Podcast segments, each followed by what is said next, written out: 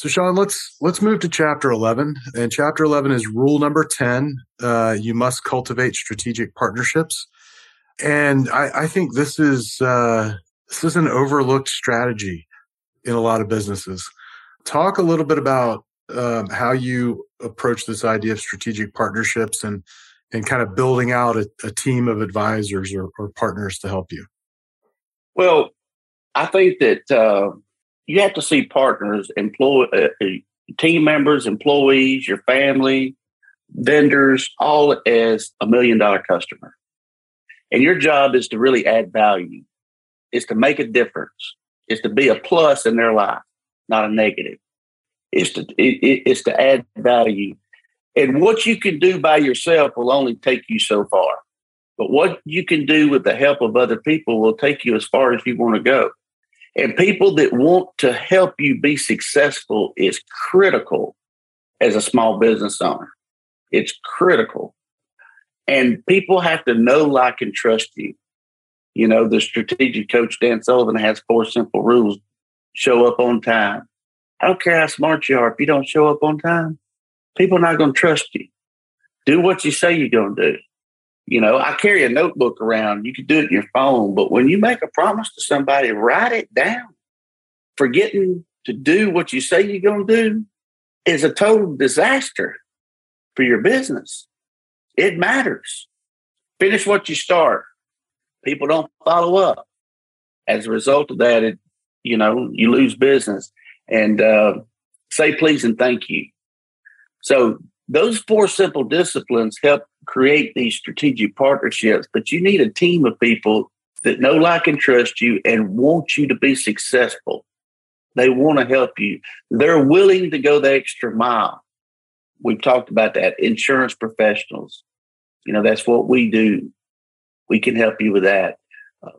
CPAs, having an accountant on board, all your vendors, keeping up with them.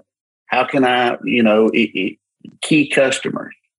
And all you have to do is add more value, create raving fans, develop a relationship where you know who they are, you care about them as a person, and you keep up with them because those things matter. We live in a very tech age. Everything's technology driven, but one person caring about another is a very powerful connection that you can't make over technology. And it can be the difference in getting that business or not getting that business. And most small business owners are only a handful of customers away from changing their life. I mean, it's only a few. Could be one big contract. So, what I recommend is you, on a piece of paper, write down your key partnerships. And then weekly or monthly, look, how am I adding value? It could be as simple as saying, hey, Steve, just checking in, hadn't talked to you in a while, been reading a good book. I know you got a lot of books. Your book, wanted to share this book with you. Helping people win, helping people improve their conditions, making people feel good about themselves. Now, I know that sounds soft, but at the end of the day, that's the difference. At the end of the day, that gives you a competitive edge that people will say, you know what? He's always been good to me. He always asked me about my kids. I'm going to try to find a way to help him with this contract. It's kind of like bid day. If you do bid work and you don't know who gets the business before the bid comes out, it's not you, okay? So if the bid comes out tomorrow and you don't know it, it's not you. Because the individual that's given the bid always, if it's you, they'll call you and say, hey, we got this one. We got this one. I can't give you the details, but sleep good tonight. We got this one. That's the kind of relationships and partnerships that you got to have. If you're waking up on bid day wondering if they're going to call you or email you, you're in a bad position.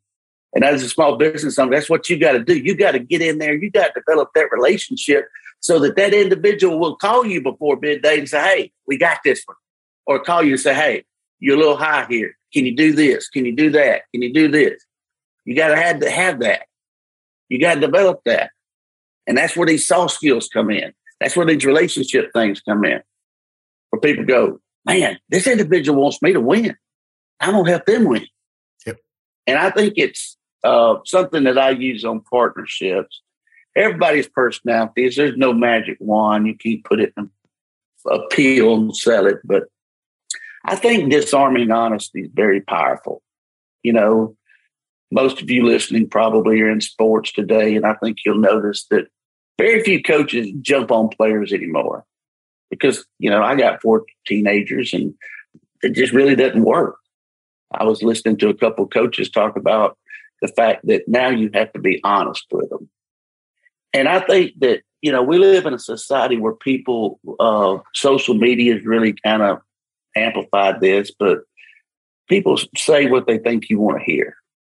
And, you know, a lot of intellectual smoke's being spit out. And I think disarming honesty, where you just are real with people, really cultivates that trust. And, you know, by saying, I mean, how do I tell you? I mean, this insurance contract, see, what you see is not going to hurt you. It's what you don't see. Okay. What you don't see. If you're out hiking, you don't see a pothole, you'll step in it and break your ankle. You know, so I need to ask you some questions, not to be negative, but to make sure that we're seeing everything. Because I'm not worried about what you see. I'm worried about what you don't see. And that's what will hurt you. But I think the disarming honesty saying, hey, how do I tell you that, you know, this is kind of one-sided relationship. How can we work on this so we both win? Because here's what I know today. If it's one-sided, eventually it's going to implode. Nothing lasts that's one-sided. I lost a very good contract on some business where I didn't do this personal. What I should have done, knowing what I now know, is gone back and say, how do we make this more win-win? And I think those are the things that really cultivate these strategic partnerships, because let's face it, Steve, you and I have been doing business together quite a while, but we both have results that we have to produce, and we both have to win or this partnership won't work.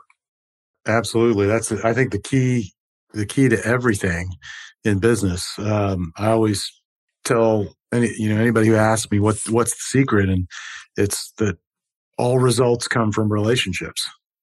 All results come from relationships. You don't do business with, you know, robots on the other end. There's a human being that's handing you money one way or another. And so I think that's a fundamental thing. Talk a little bit. I know you're a big advocate of building kind of a team of advisors around you so that you've got these key relationships who can, you know, sort of fill in the gaps so you don't have to know everything. If you were to design kind of the perfect team of advisors, who would be on it? What types of people? I think that you want people that don't always tell you what you want to hear, but you know that they're telling you the truth and giving you the facts with your best interest in mind. You know, a lot of times we do business with people because we like them, but they're not asking the tough questions.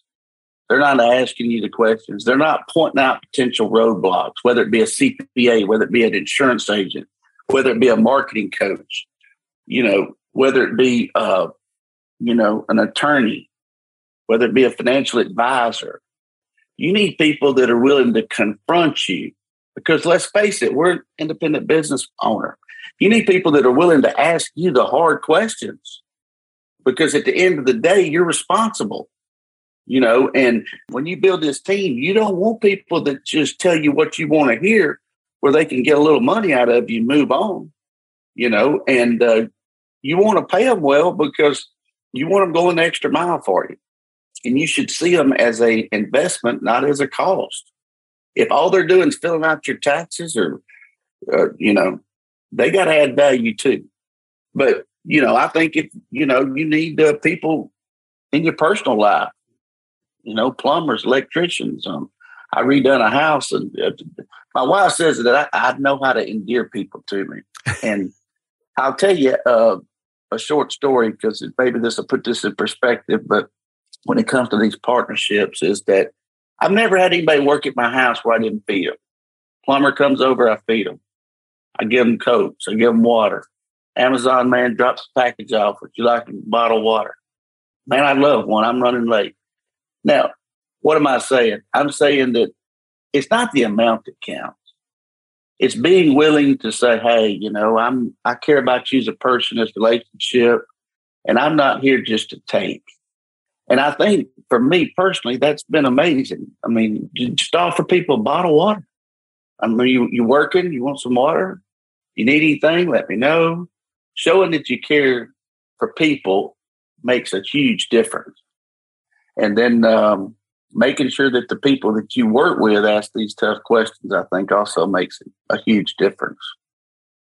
Yeah, without a doubt. You know, they say that it's the thought that counts. And I know you just said that it's not the amount that counts. I actually think it's not the thought and it's not the amount. It's the action that counts. It doesn't have to be a big action. It just has to be a little action that shows that you're paying attention to that person. And now you've got somebody that's on your side. Everybody thinks that it needs to be this big elaborate thing. And they often think that towards people that they see up the social ladder from them. You know, they see somebody who's wealthier or has higher status in the community. But same thing applies. It's the tiny little thing that it's just making friends. And so I think I love the way that you put that. And I think it's so, so important.